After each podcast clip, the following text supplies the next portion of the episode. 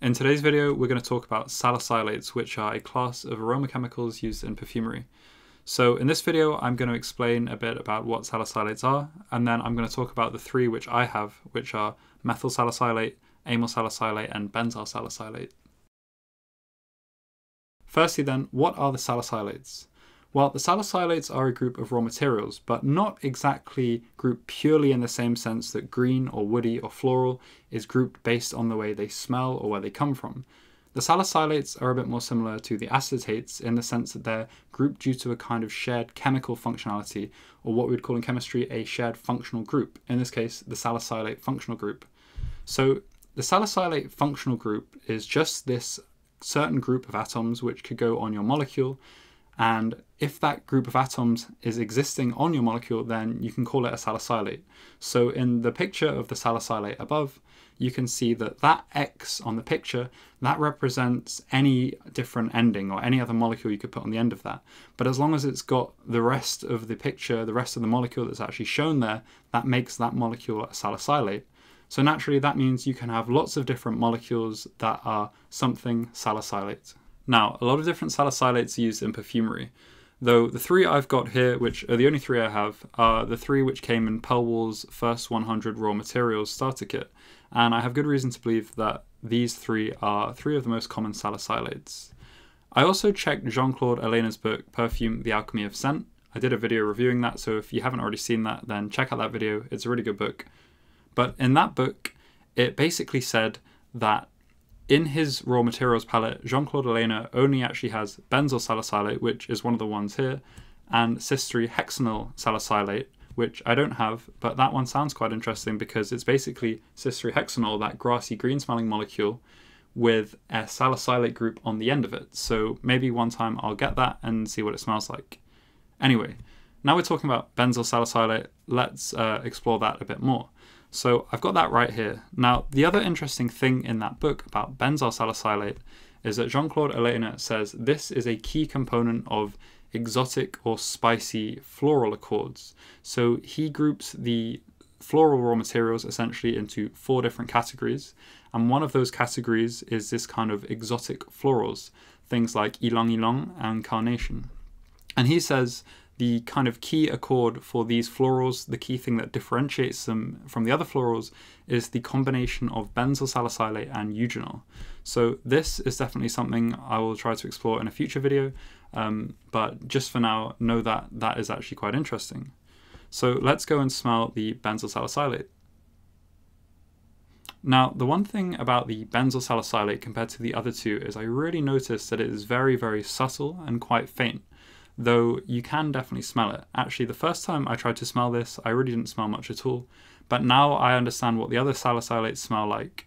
I've actually been able to kind of gain an understanding for where kind of in the olfactory space I had to look for the benzyl salicylate, and then now I can kind of detect it.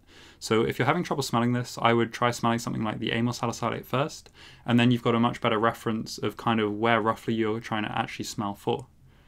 Anyway, the benzyl salicylate, to me, I got a bit of actually kind of a herbal, almost a juniper note, though it's quite subtle. I also got a bit of a musky note, and it also reminds me just kind of slightly of this sun cream note, which is a general note I seem to find across the salicylates. Now, when I read a bit more about the benzyl salicylate, what I found was indeed, apparently it is uh, commonly regarded as quite a subtle thing. And apparently what it's mainly used as is a blender for floral perfumes. So apparently you might put this in something like a rose or a violet perfume, and then you would actually add some benzyl salicylate to kind of make it pop. Now, again, I haven't tried this yet, but hopefully in some other video, I will actually go and try that out. So stay tuned for that. Okay then, so next let's talk a bit about amyl salicylate. Now this one's quite interesting because it was discovered by George Darzens. Now this guy was working for a perfume house in Paris called L T Piver, and this was actually the very first perfume house in Paris.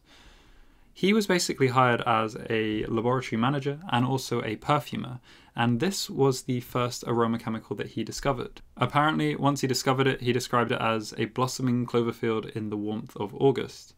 So once they'd discovered this aroma chemical, what they went and did was they put it in a perfume called Trèfle Incarnat.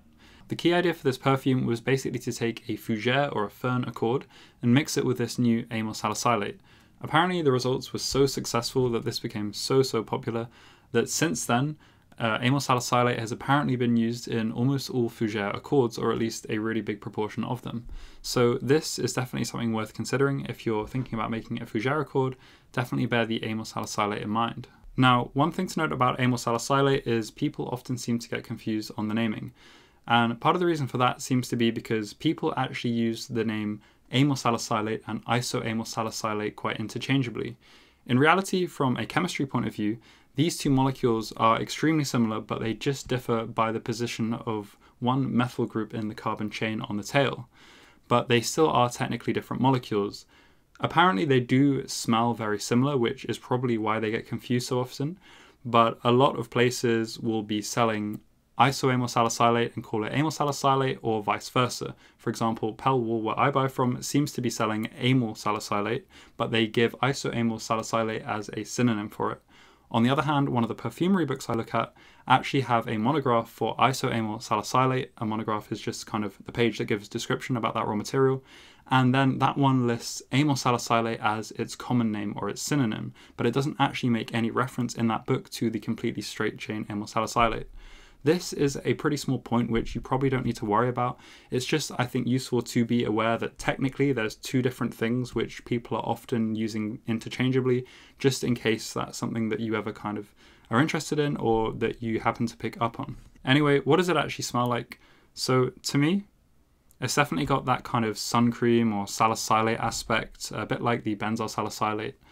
Um, that's kind of a distinctive aspect that seems to be shared to me across all of the salicylates.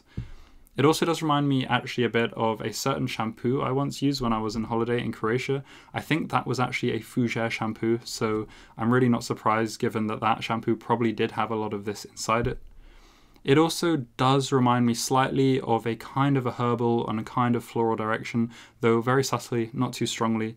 And if I had to pin it down a bit further, I might say that it's more leaning towards like a violet or iris kind of scent. Um, though again, this is quite subtle. It also does remind me a bit of musks, in particular kind of uh, like ironing or more powdery musks, so something maybe a bit like velvione. Um, though it doesn't smell like velvione, it just has this kind of hint which uh, makes me think of velvione just a little bit. Now, the one time that I actually used this in a blend was when I did my previous YouTube video on the Sheepra number seven formula, which I found on the internet. And in that formula, it was basically a mixture of things like ionones and cedarwood. So it did have this kind of violety, uh, woody kind of smell, but it definitely had enough of this salicylate to be quite a prominent component of that smell. Now, in that uh, perfume or that formula, the I did everything to ten percent, and I'm not sure what uh, level that the perfume was actually meant to be made of, so maybe it could have been a bit weaker or could have been a bit stronger. But either way, ten percent is quite a reasonable level for a perfume. And in that perfume at ten percent, the net concentration of this, or the absolute concentration, ended up being around two percent. So the reason I'm saying this is basically just because if you're interested in using that in one of your formulas, maybe having it at somewhere like two percent could be a good place to start if you're completely unsure of how strong to use it. Again, in that formula, it was quite dominant, so I would say maybe something like two percent or less is probably where you want to start looking as a level for this kind of thing. Now, finally, I want to talk about methyl salicylate, which is the last one I have here. So I'm going to preface this one by actually making a note on the safety of it. And the reason for that is because this thing actually acts as an analgesic at high concentrations. So basically, if you accidentally get some of this onto your skin, it might actually go numb. The other thing about this is it's also toxic to ingest. So if you have something like as little as even ten grams of it, so a few, a couple of teaspoons, that could actually be enough to kill you.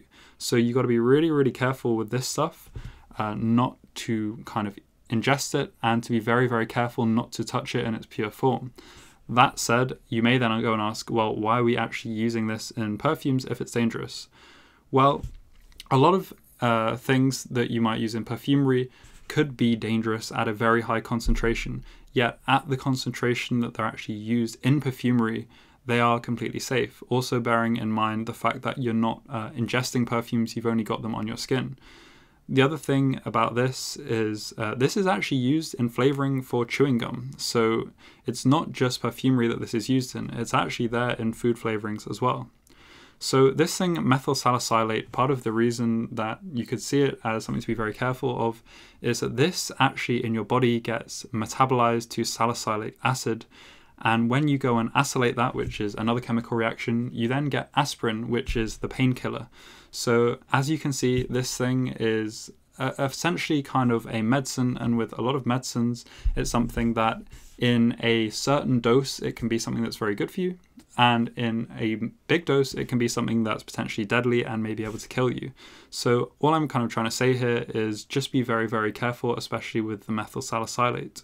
Now, this methyl salicylate is actually found all over the place in nature. So a lot of natural products, a lot of things like essential oils contain this. Things like wintergreen oil and birch bark oil have this as a major constituent. This also actually kind of, as a side note, goes on to show why these things, so like wintergreen and birch, were probably used back in the ancient days as kind of like herbal remedies, because they did actually contain these compounds inside of them. But it's also contained in a lot of other things. So even lavender essential oil does have a little bit of methyl salicylate. This is another reason that I always like to kind of uh, explain to people that naturals aren't necessarily as safe as you think just because they say natural on them. They can actually contain a lot of things which are potentially dangerous, like this methyl salicylate. Anyway, this methyl salicylate that I've got here is diluted down to one percent, at which level it should be fairly safe. That said, I've not actually used this yet in a perfume. I haven't really found a good use for it. The reason for that is the way it smells to me um, is something that I think you definitely could use, I'm sure, but I'm not quite sure myself yet how to go and use it. So to me, when you first put this on the scent strip, what it smells like is a little bit camphoraceous. It's kind of got that tiger balm smell a little bit. It's got that kind of medicinal, uh, slightly phenolic smell. And it's also a little bit minty, that kind of thing. It does also share this kind of salicylate smell that's common with the other two to some degree. Now that this has been on the scent strip a little bit longer, so say another fifteen minutes or so, this actually goes on to smell a bit more creamy, and this kind of slightly woody, a little bit herbal aspect of it comes out.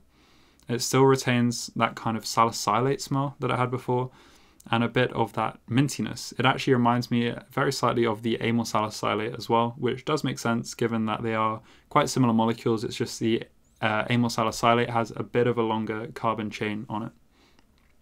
Anyway, this thing is also much more of a top note than the other two. This one only lasts a few hours on the scent strip for me, whereas the other two seem to last at least a day. So this one I would definitely say is a top note, whereas the other two are somewhere in the region of mid to base notes.